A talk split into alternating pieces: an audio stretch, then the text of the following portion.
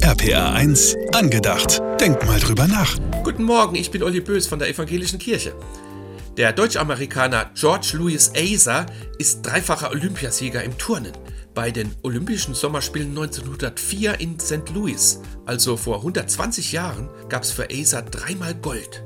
Er hat die Einzelwettbewerbe am Barren, im Tauhangeln und im Pferdsprung zusammen mit einem Landsmann gewonnen. Außerdem noch zwei Silbermedaillen und dann noch Bronze am Reck. Allein diese Leistung hat Acer zu einem Helden gemacht.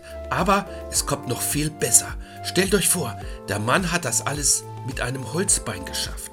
Und das in einer Zeit, in der es noch keine Paralympics gab und keine großartige Unterstützung für Menschen mit Behinderungen. Ein paar Jahre vorher hatte George Acer bei einem Zugunglück das linke Bein verloren und musste seitdem eine Beinprothese tragen. Trotzdem hat er seine körperliche Einschränkung überwunden und Spitzenleistungen erreicht. Sechs Medaillen nach Beinamputation. Wahnsinn. Den Mann will ich mir zum Vorbild nehmen und ähnlich wie er meinen Weg gehen. Selbst wenn mir Steine in diesen Weg gelegt werden, Steine in Form von Handicaps gleich welcher Art.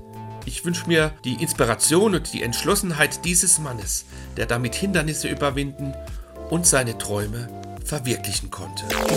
RPA 1, angedacht. Für einen guten Tag, auch morgen wieder.